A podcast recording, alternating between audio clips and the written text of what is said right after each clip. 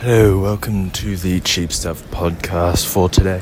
So, let's hop right into it. This is going to be a short one, but going on a nice walk, talking some cheap stuff because that's how we live. We buy good, cheap stuff, high quality. That's how you do it. Save your time and save your money, more importantly. So, on this episode of Cheap Stuff, let me see. This is essential, almost 10 cheap stuff lifestyle tips. Okay, think about this. Brand new clothing, 50 plus percent off in the store. What is that? You're thinking it. It's clearance, baby.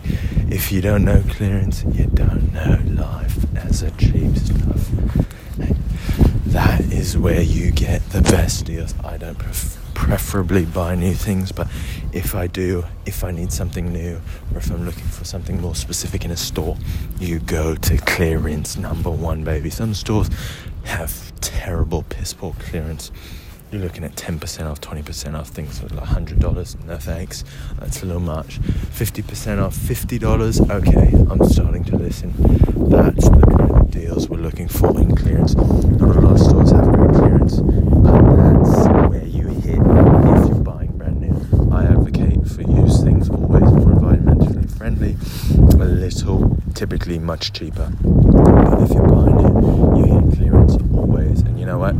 It helps you have a more diverse and non-sterile, kind of more creative wardrobe if you're buying clearance or more creative anything because you have to be a little more creative. It's not exactly what you're looking for, but hey, oh, that pair of shoes looks nice. Oh, hey, that's a nice broom. I needed a broom, and that broom's cool. It has two heads, been, you know, oddly shaped bristles, but I think it'll still work. That's what being cheap is, and that's what getting a high value is. Cheap stuff, high value. That's what I live for, and that's what clearance is. Keep listening for more. This has been a quick tip for cheap stuff. Thanks for tuning in. Bye.